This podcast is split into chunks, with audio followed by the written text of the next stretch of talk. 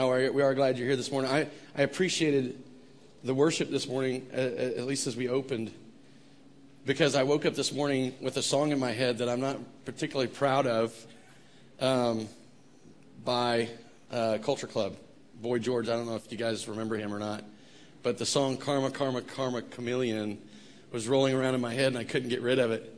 And uh, even as we came in this morning, as I was trying to pray and just prepare and be ready this morning, that song was rolling around in my head and I just couldn't get rid of it.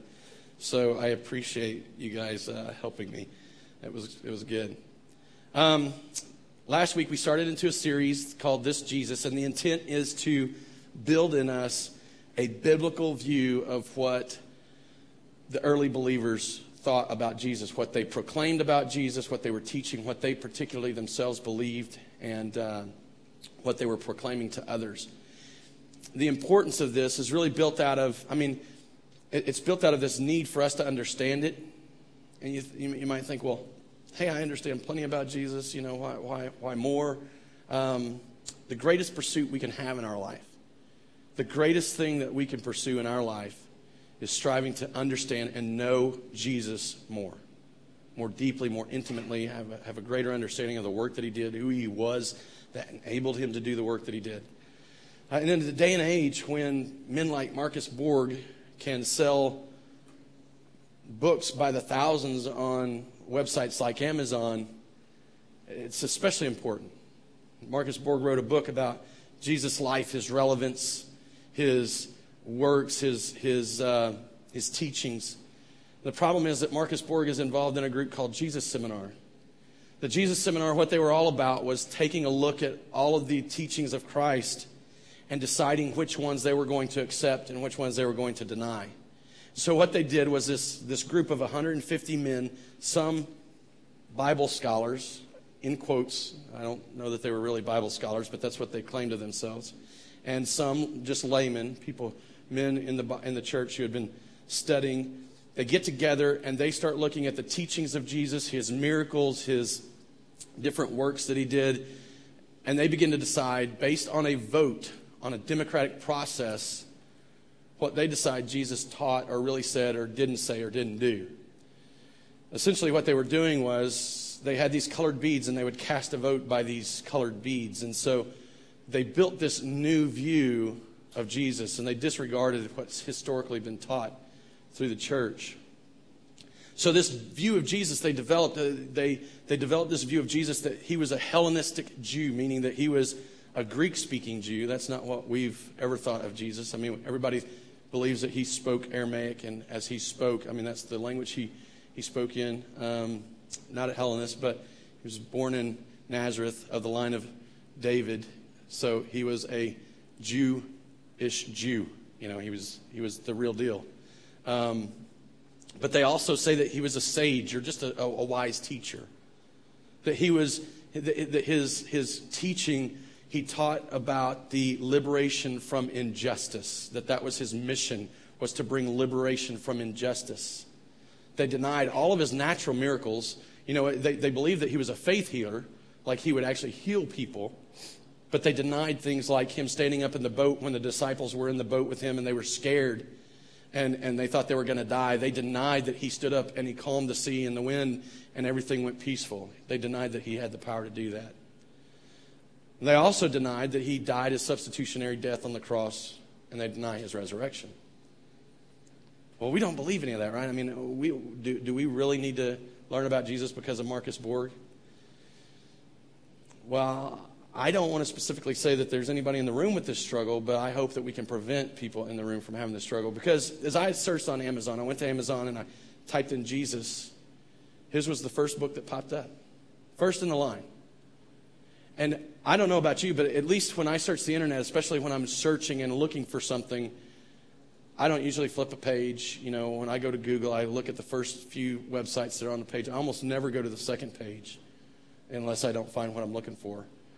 But if I find something that, that is satisfactory or meets the criteria, then I'll start clicking on it and looking at it.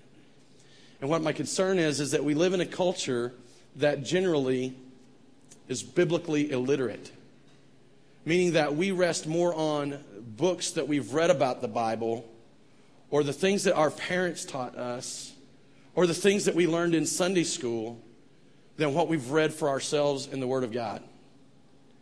Now, in the Reformation, you know, this was a big problem for them because the, the Catholic Church, they were scared for the Word of God to become published in a way that, that everybody could have it. Because if you publish it, then everybody's going to have their own view and they're going to be looking at it, not recognizing the power of God to teach His people His truth. But today, with the Bible being so, so readily available to us, so easy to get our hands on, we live in a culture that's more willing to accept what's taught about the Bible than to really spend time learning it ourselves. And so I felt convicted as we were working through Acts, and as I began to deal with this and just work it out in my own thoughts and the ways I perceived and approached things, that we would start this series. Because I, I, I think it's ultimately the most important thing we can do. Not just to learn principles about how to live life, but to learn about the truth about who gives us life. To learn the truth about our Savior, Jesus Christ. Last week, as we did that, as we started into the series, um, we set up this, uh, well, we didn't set it up, but we looked at the very first gospel message that Peter ever preached. He stands up in the middle of a crowd who is being somewhat antagonistic to, towards these people who have just received the Holy Spirit, and this miracle is being performed through them. And he stands up and he proclaims a message and he presents to them that Jesus is not only man, but he's also God. From the very first message that was being proclaimed. They were proclaiming his humanity and his divinity. This is, this is a, a, a trait or a, an issue that is constantly, constantly trying to be, people are trying to undermine it. People have no problem recognizing the historical man of Jesus, but they're, they're constantly trying to, trying to pull away from his divinity. And then there's those that are, are all about, oh, Jesus was God, but he wasn't really man, and they try to whitewash this image. But we can see in the scripture, even as Peter taught, the very first message, the very first proclamation of the gospel was that Jesus was truly God, he's truly man. He says, This Jesus of Nazareth, this, this man who was born, is the Lord. He's God and man.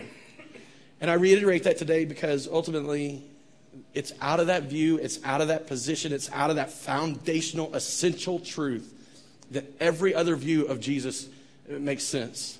If you take away this truth, if you take away this essential truth, this, this central doctrine of who Jesus is, then everything else falls apart.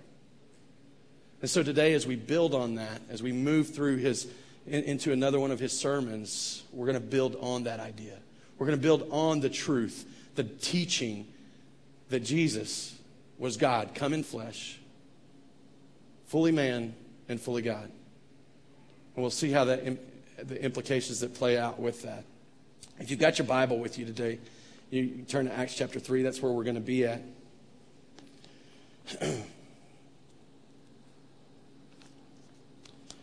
Peter and John had been on their way to the temple.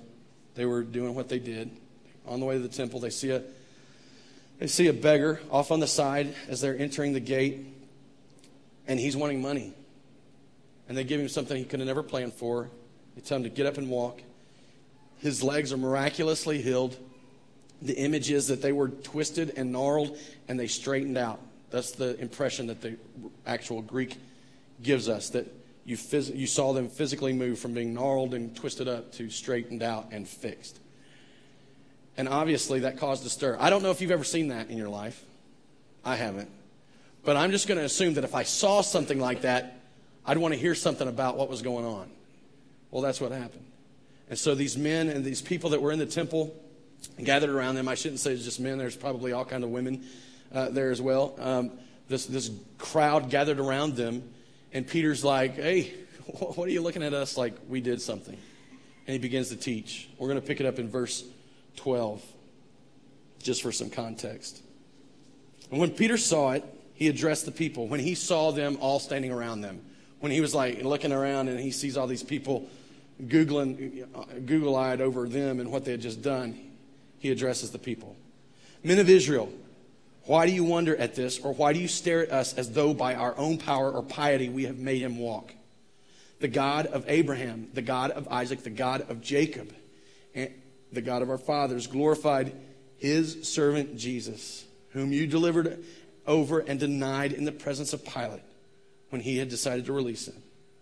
But you denied the holy and righteous one and asked for a murderer to be granted to you. And you killed the author of life, whom God raised from the dead. To this we are witnesses. Now, the intent of Peter's sermon and, and the point that he eventually gets to and makes is that it's through Jesus that this miraculous work was done. This power came through the name of Jesus, and that they weren't responsible for it other than that they were just being submissive and obedient to his call and his command.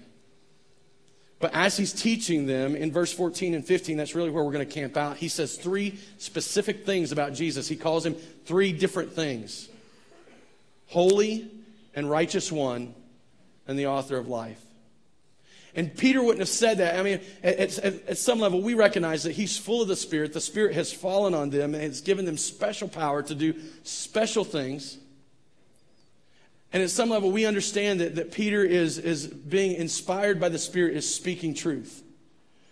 But we can also see that this is something that Peter had believed, he had begun to believe. I mean, it had ultimately changed his life. It gave him boldness and courage to, to meet the risen Savior. I mean, before Christ goes to the cross, he's denying him. At some level, slightly ashamed that he even knew him. But after he meets the resurrected Lord, he's proclaiming his good, I mean, proclaiming his, his glory. So we see that Peter's changed and he's, he's got this position that he holds and believes. And as he says these words, he's implying certain things about Jesus. And that's what I want us to get to today. That's what I want us to think about today. And so we're going to look at his holiness his righteousness, and him being the author of life. Holy. What does it mean to be holy? I mean, this, this word I think is, is oftentimes, it's, it's, uh, we say it, you know, we sing it in songs. We, it gets thrown around in Christian circles quite a bit. But I think a lot of us, it's kind of like the word hallelujah and hosanna. You know, when we sing them in songs, there's this spiritual feeling, oh, yeah, hallelujah, hallelujah. You know, we get this emotional rush when we think about it, but we don't really know what the word means. I mean, maybe, maybe some of you do, but I would, I would venture a guess that not all of us really know what it means. Hosanna is the same way. We get excited. In fact, I don't know, if, is Hosanna a song we're singing today? Yeah, I thought I heard you guys practicing it. We sing this song, Hosanna, and, and, and it gives us this rush to say, Hosanna, Hosanna. But we don't really, really understand the definition or how that word, what that word really implies.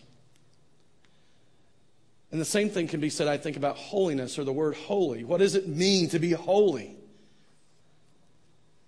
We, we use it, we get excited about it, we, we understand it, refers to us, refers something to us about God. Well, the word that's translated there is hagios. And what it really means is to be set apart, sacred, distinct, to be totally different. The idea here is that especially when it's applied to God, is that He is altogether different than His creation. Let me give you a, a real world application for this and, and see if it'll help. The idea, the, the, there is a temple in India that is, uh, was built to the Hindu goddess.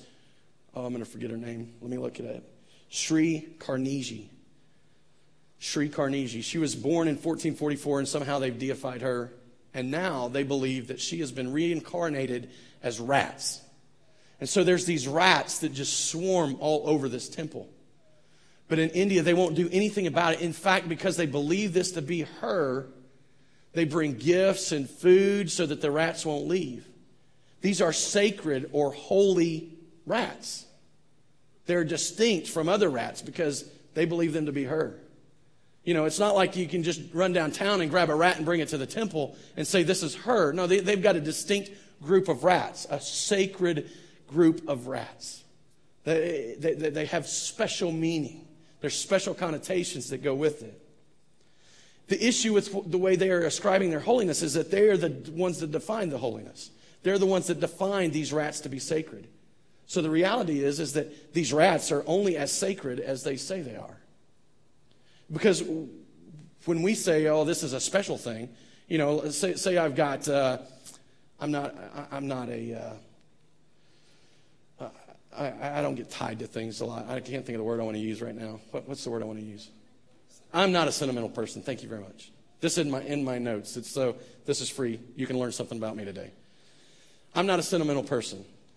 I don't get caught up with stuff, and I'm ready. If hey, if I don't want it, I just I can throw it away. It doesn't mean much to me. But there's a level that this stuff is so special that they that they're willing to cling to it and they just want to ascribe something special to it. But the problem is, is that since they're the ones that ascribe that that value or that, that weight or that, that special position in their life, it's only as special as they, they make it. It's only as special as they say it is. And see, we pull this idea of being sacred or holy, set apart, we, we pull that back distinct into Christian worldview, and we have to go back to the word where God says that He's the one that's holy. He's the one that becomes the benchmark or the, the status symbol for holy, the, the, the measure for what's holy and what's not. His word tells us in Leviticus, uh,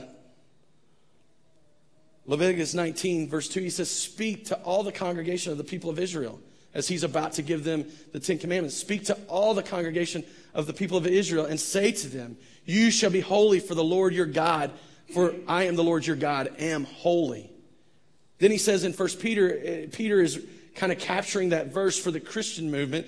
He says in 1 Peter 1 6, as he's writing to a church that's suffering, You shall be holy, for I am holy. See, God is ascribing holiness to himself. He's this eternal God, this God that's completely and utterly separated, distinct from his creation. The creation is subject to him, and whether we like to admit it or not, I mean, we, we recognized this last week as we talked about Jesus' divinity, whether we're going to recognize it or not, whether we're going to ascribe it to him or not, God has authority. He rules, he's sovereign. He's the one that gets to say how things are. He's completely and utterly distinct from his creation, completely and totally different, separated, set apart. And so the Bible tells us that God says this about himself. Well, he becomes the measure for it, so then everything has to measure in holiness next to God. Everything in creation has to be measured against God's holiness. And the reality is that the Bible teaches us that we don't measure up. And whether the Indians would like it or not, those rats, they don't really measure up. The cows that they call sacred, that they would consider holy, they don't measure up. Because you can't compare them to God. You can't bring them into a place where God and them come to, to be on the same plane. They don't even belong in the same playing field. They, they, they're on different continents, you know. But the idea here is that God applies this holiness to himself speaks about it of himself. And so the question then becomes well, well is, is Peter really, is Peter looking at Jesus and saying, well, Jesus is God because he's holy? Is he really thinking all this through as he says this? Is he, is he really implying that Jesus is this holy God?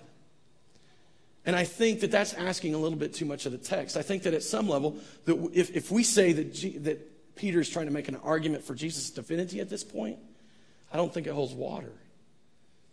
But what I do think is that because we know that Jesus, or, or, that Peter already thinks that Jesus is God, he's calling him holy because he knows who God is. See, he's not trying to prove Jesus' divinity. He's just pointing out the fact because Jesus is divine, he is holy, completely distinct, set apart, sacred. And when this word begins to be applied to God and to, to Jesus, there's a connotation of purity with it.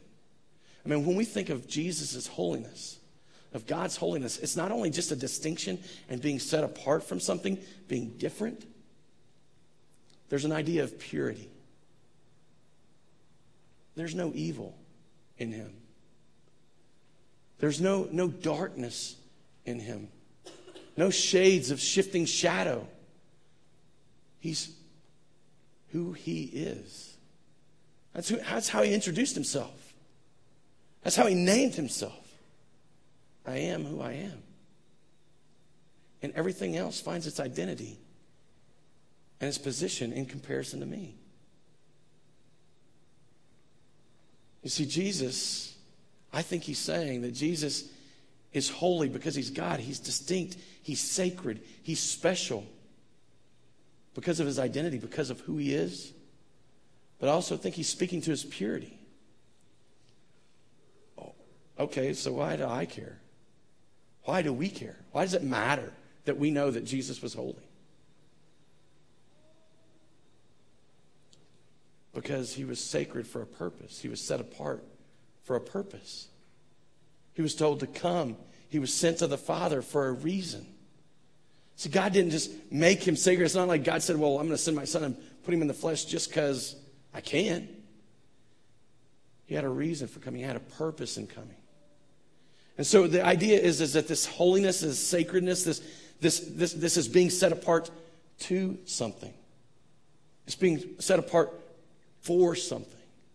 And so I think Peter is really implying that, that Jesus has a mission, a mission that's being, he's been sent of God for. So as, as we deal with that, at, at some level, it's, it's still just this idea, you know, it's just this idea floating around. And I still don't really feel like, hey, well, what did I do with that? Okay, so Jesus came for a reason. I know why Jesus came. He came to seek and save that which, was lost. But why does it matter? Why does it matter that, that, that I understand He's holy? Because at some level, not at some level, directly, intentionally, He calls us to be holy. I just read you the verse a little bit ago from 1 Peter chapter 1, verse 6. You know, this isn't Old Testament law. This isn't the priest speaking to the Israelites in their covenant. This is Peter standing and, and, and writing to Christians, to people who were believers in God. And he says, Because I am holy, you should be holy. You see, I think it's important for us to begin to understand the holiness of Jesus Christ because at some level it gives us a clue and an understanding of how to begin to carry out our lives. Peter opens this book, opens this letter to these Christians in 1 Peter. He opens that letter with this beautiful explanation of the gospel. This beautiful, this beautiful picture of what they have to look forward to, the amazing, lasting, eternal inheritance that they have waiting for them. These are people who are being killed because of what they believe. And he's calling them to, to find joy in what they have to look forward to. And he describes the work that Jesus has done in them and is doing for them and is building for their future. And then he says, because of all that, because of what Jesus has done, because of who Jesus is, because of the work that he's doing in you, because of the gospel, you do this. So, what does it mean for Jesus to be holy? That he's sacred, he's set apart, he's distinct. He lives a pure life. And at some level, we're called to that same thing. Not as if we're obeying a law, not as if we have a list of rules that we're striving to, to obey and to, and, and to make ourselves righteous and, and ourselves are sinless in ourselves. But we are seeking to live in obedience to his commands. That we're, we're seeking to, to live like he did. We're seeking to emulate him. We're seeking to, to, to have our lives count for something other than ourselves. We recognize that what God has done in us sets us apart. You see, this is where it gets really practical. Because when we recognize that Jesus has been set apart by his Father, sanctified, given a job to do, given a purpose in this world, then we can begin to see that when he calls us holy, he's saying, This is what I've done for you. I've set you apart. And the Bible teaches us we aren't of this world. Our home, our home is in heaven. We're no longer here as, as, as residents. We're aliens in this land, the Bible says. Because he has taken hold of us and, and sanctified us cleansed us, made us his own, distinct from the rest of the world. So our life, the way our life looks, should be distinct. It should be different. People should look at us and, and, and recognize a distinction. I, I stated last night to the leaders of our church if we can go to work, if we can go into the world and, and, and know people really well and they don't know that we're Christians, that signifies a problem. Because God has made us holy positionally. God has said, You're holy. But then He says, Now live like it. Make choices to demonstrate it in your life.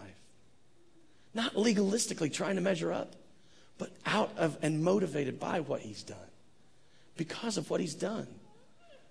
Our lives should be distinct, they should be seen as sacred, set apart for a purpose. And that's who Jesus was. And I believe that's what Peter was telling these people. That's what I believe he believed about Jesus. He didn't just say he was holy, he said he was righteous. Excuse me. And the idea of being righteous, I mean, that's another, that's another one of those cool Christian words that we like to throw around and really not have an understanding of. It's kind of like the word prodigal. I don't know how many of you uh, have read the book Prodigal God, but I know when we went through it as a church, over and over I heard, man, I, I never knew the real definition of prodigal. We define prodigal based on what we know about the parable that Jesus told about this man with two sons. And we call it, we, we, we like to refer to it as the prodigal son. And so when we think about the prodigal son, we think about this son who ran off and, and was wayward. And so that's kind of what our mind, that the idea that our mind develops for the word prodigal is the word is, is wayward and kind of kind of going off the beaten path and doing things that aren't right. That's, that's kind of the idea we get for it. But the way that prodigal is really defined is, is one that spends recklessly or, or one that gives abundantly. And so Tim Keller writes this book, The Prodigal God, and he, he reminds us that, yeah, that son, he, he took his inheritance and he spent it recklessly.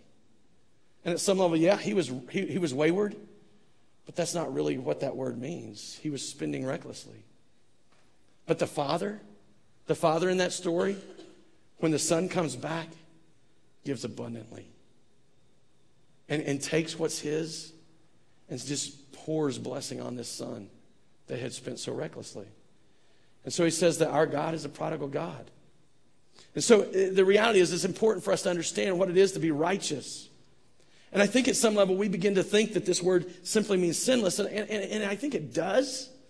But really, when Peter's using this word, remember, he's a Jew, he's an Israelite. He's raised with this, this knowledge of the law. And, and, and really, the context that he's speaking of, he's speaking to Jews. And what he's saying is that, I think what he's saying is that Jesus is righteous, meaning this He's just.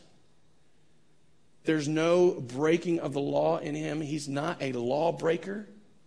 In fact, in this context, when you go back to the context of the passage in chapter 3, verse, verse 14, he says that, well, let me find it.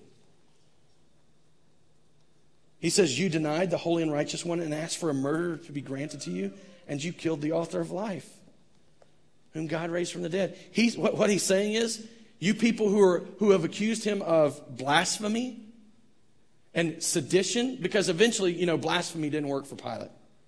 He didn't care if Jesus said he was God, he couldn't care less.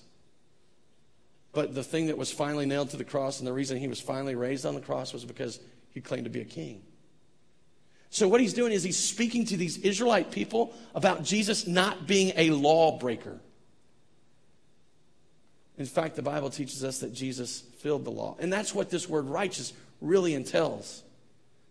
I'd say it for you, but I've, I've listened to it over and over and over, and I can't pronounce it right. So, but, it, but the Greek word really entails this idea of being just in line with God's law. But wait a minute, we're a bunch of Gentiles. We, we weren't given the law to follow. It wasn't us. I mean, we're, we're, we're not the covenant people. But God's law, His righteousness, His holiness, His purity, this is important. When it looks on us, recognizes the fallenness in us. That in no way, in no way do we measure up to even the most basic of His laws. You see, because there is a, a law that's outside of the Mosaic law. It's never been right for people to murder. Before the law was ever given, it was a sin for murder to happen. Before the law was ever given, God was always to be exalted and, and worshiped above all other gods. Before the law was ever given. sin was killing people. And so there's this idea that this righteousness, this justness, this, this, this person who's not a lawbreaker, that's who we're called to. And none of us measure up. It's really a legal term. And Jesus is interesting. The irony of this passage is that Jesus is saying that you said he was a lawbreaker, but in doing so, you proved yourselves lawbreakers. You showed yourself to be lawbreakers. You're the one. Jesus is righteous. You see, the Bible teaches us that he fulfilled the law. And when we say that, we don't mean that he just simply came and was the perfect sacrifice. And so offering the perfect sacrifice fulfilled the law. You know what Jesus did beyond that? In his life, he lived in the law perfectly. He never sinned. Last week I taught you that Jesus was a human and that, we can't, that, that it's dangerous to, to dehumanize him and to take away from him. But here's something that's distinct or different about Jesus in his humanity he never sinned, he was righteous. He never broke a law. He never did anything wrong. There was no evil or no sin in him whatsoever. And so we have this one that's a holy and righteous one. And here's the beauty of it we're broken and fallen, we're unholy and unrighteous. But because of who Jesus is, he can stand in our place. You see, because he fulfilled the law, he could offer the perfect sacrifice. But because he, he fulfilled the law, he can stand and offer us what we can't get ourselves. You see, it's important that we recognize his righteousness because we need his righteousness. I mean, consider it. Not only were the priests, the people who were seen to be, who were seen to be and said to be righteous in that day, not only did they have problems, even the best in our time even the best of what we consider to be the best in our time are screwing it up. Pastors finding their hope in other things, committing suicide. Pastors finding hope in other things and, and, and building their identity in, in other areas of life. Doing horrendous things like burning down a house and killing their family. Having relationships with women that aren't their wives, some of them with men. The scary thing is, is that the church, in many cases, is looking on these things and accepting it. Pastor standing up in front of a church saying, I'm gay. And then the church standing up and saying, We support you, we love you.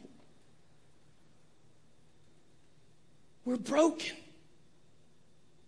We do not fit God's design. And if Jesus, the holy, the pure, the, the set apart, the sacred one, the righteous one who fulfilled the law, who lived up to the law, who provided what, what nothing else in this world could, came and he says, he says, here, here's my righteousness. Let me take from you your sin and brokenness.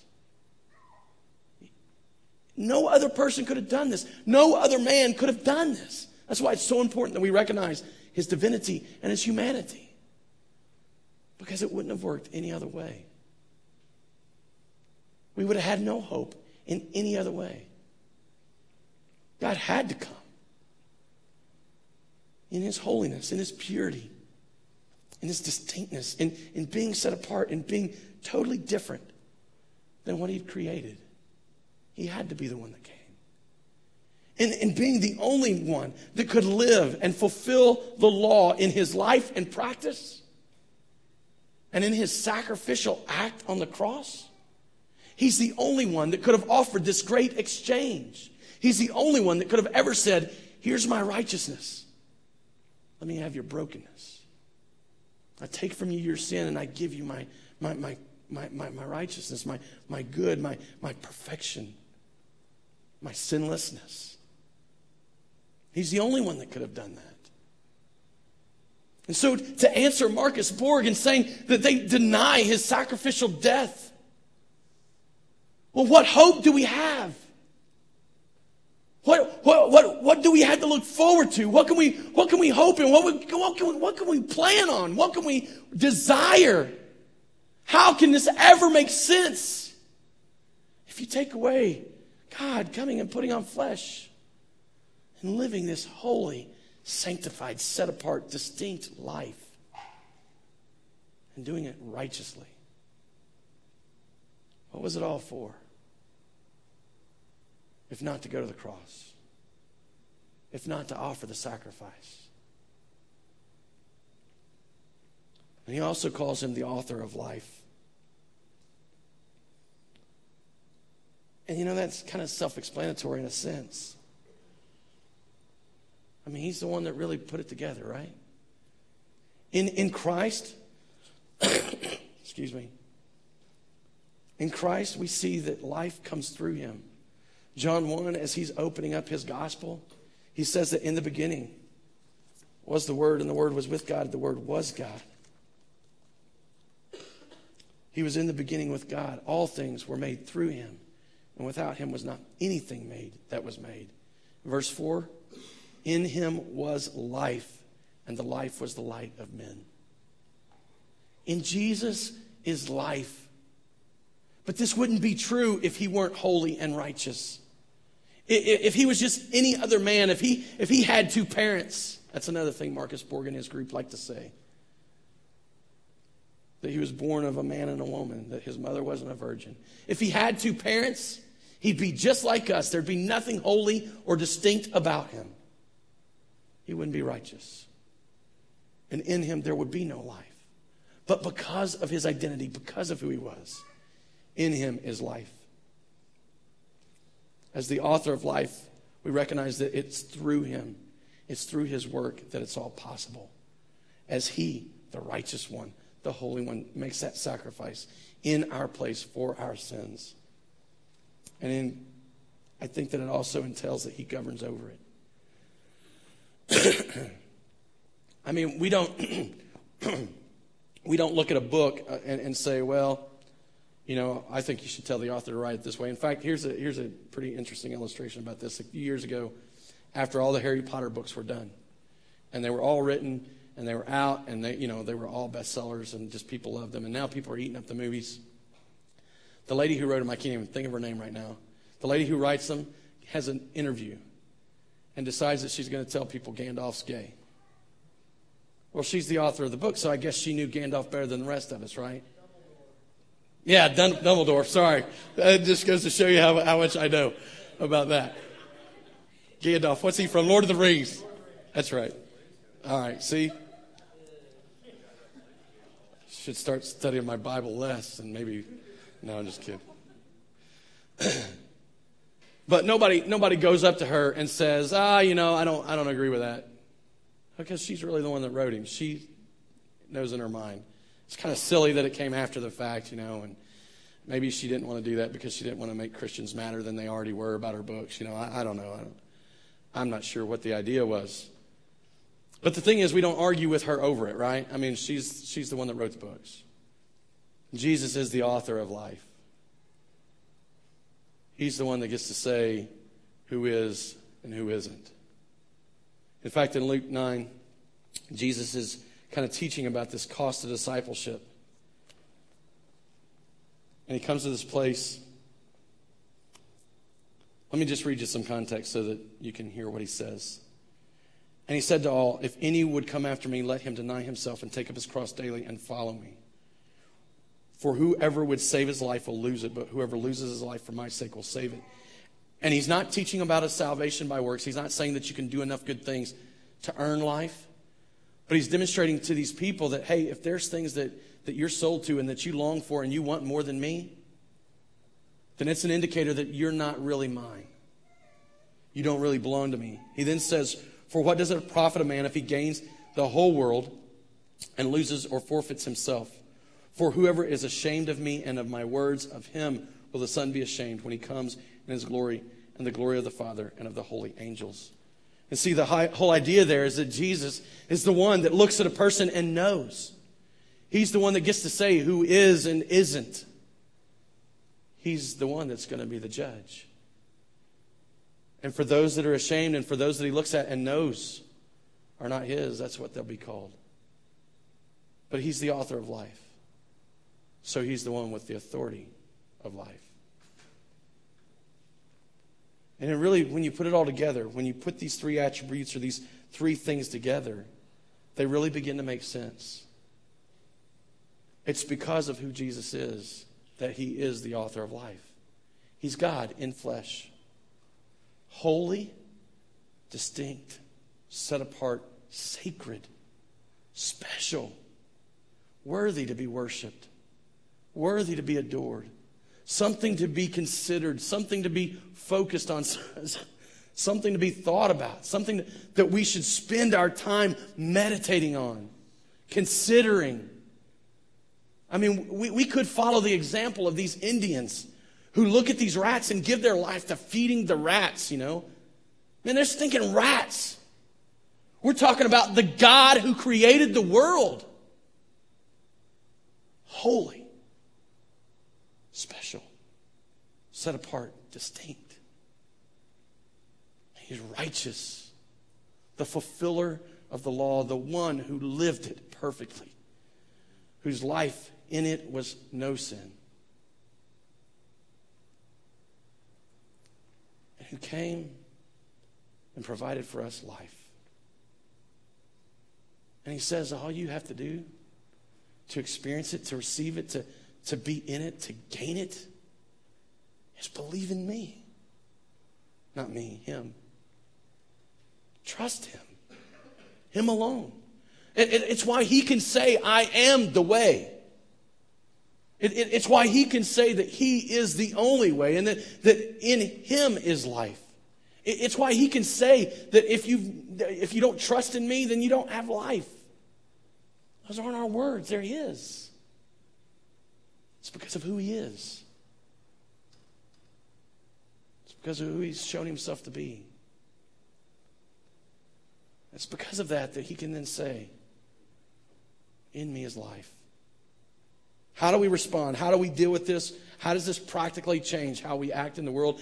Is it more? Is it just a systematic theology? Is it just a point of doctrine? Do we just chalk it up to our brains and say, "Oh, got something else to think about"? I don't think so. I think the initial response that, that Scripture does call us to is faith. But, you know, faith, that's, that's just another thing that we just throw that word around as if it's, oh, just, just know it, you know, just believe it.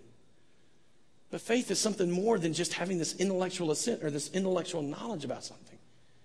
Real faith is about trusting it so much that you move on it, that you make decisions based on it. Every one of you believed you could sit in those chairs and not fall out on the floor, so you sat right down. You acted on something you knew. That's faith. Trusting that Jesus is the only way and making decisions in life based on that. That's the thing. That's the initial response that Scripture calls us to. But as we've seen in the Scripture today, it also calls us to live holy as He is holy, to live a distinct life. Look at your life. Look at the things that, that, that it, you, the things you spend your time with, the things you spend your money on, the things that you really spend uh, time just giving your thought to. How often is he part of your thoughts? How often is he part of your meditation? How often is he the motivation for how you do things? He calls us to be holy as he is holy. He's done the work to put us there. Positionally, we're in that place of holiness. Now he says, act like it. Act like it. Do this. Righteous. Obviously, we're going to screw up. We're going to break the law. We're going to make mistakes. We're going to sin. But the pattern of our life should be one that's marked by repentance, striving not to. Striving not to live in sin, striving in, in, in, the best ways that we can trusting in His power, trusting in His Spirit alive in us to enable us to this, to live a righteous life. Knowing that in His grace, it will never measure up, but that when God looks at us, instead of being detested, He sees us white and washed because of the sacrifice of his son. How do we respond? How are you going to respond? What are you going to do in light of knowing who Jesus is? It's pretty basic. Let's pray. Father, I know that these lessons, these last two weeks, have been basics of Christianity and understanding who you are. I know that these are probably messages we've all heard before.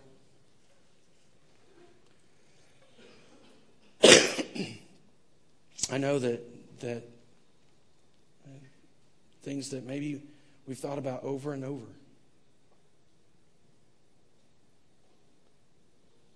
But I know also in my own life and in all of our lives that we struggle with remembering how special your son is. And that we give our th- our, ourselves to all kinds of things other than him. And we, got, we get caught up in all kinds of things in this world other than him. Would you just remind us? Remind us of how beautiful, how special, how sacred he is. Would you remind us of how desperately we need him to be that person? Would you remind us of his perfect life? Would you remind us of, of, of the truth that, that he lived without sin? He who knew no sin became sin. And that because of that, we have hope. Would you teach us? Help us to remember what your word teaches about your son.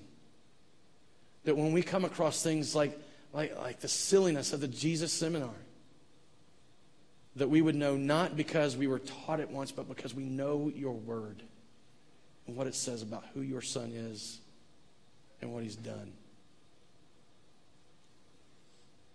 That we would look at it feel pity for the people that think it, follow it, duped by it. But that we'd be able to see the error in it. Father, I pray that as we do this, it's not just building a, a, people that like to have knowledge and are intellectual alone, but that this idea of theology leads us to doxology, that leads us to your worship to awe, to a greater awe and, and adoration for you. A lifestyle of gratitude for all that you are and all that you've done. That we get to know you. Even these fundamental lessons, work that in us, Father. Teach us, shape us, cleanse us, correct the error and show us the proper way. It's all these things I pray in Jesus' name. Amen. I don't know how you need to respond today. I don't know what the Lord might be doing in you today. I'd ask you just to consider it. Think about maybe wrong views of Christ that you've had.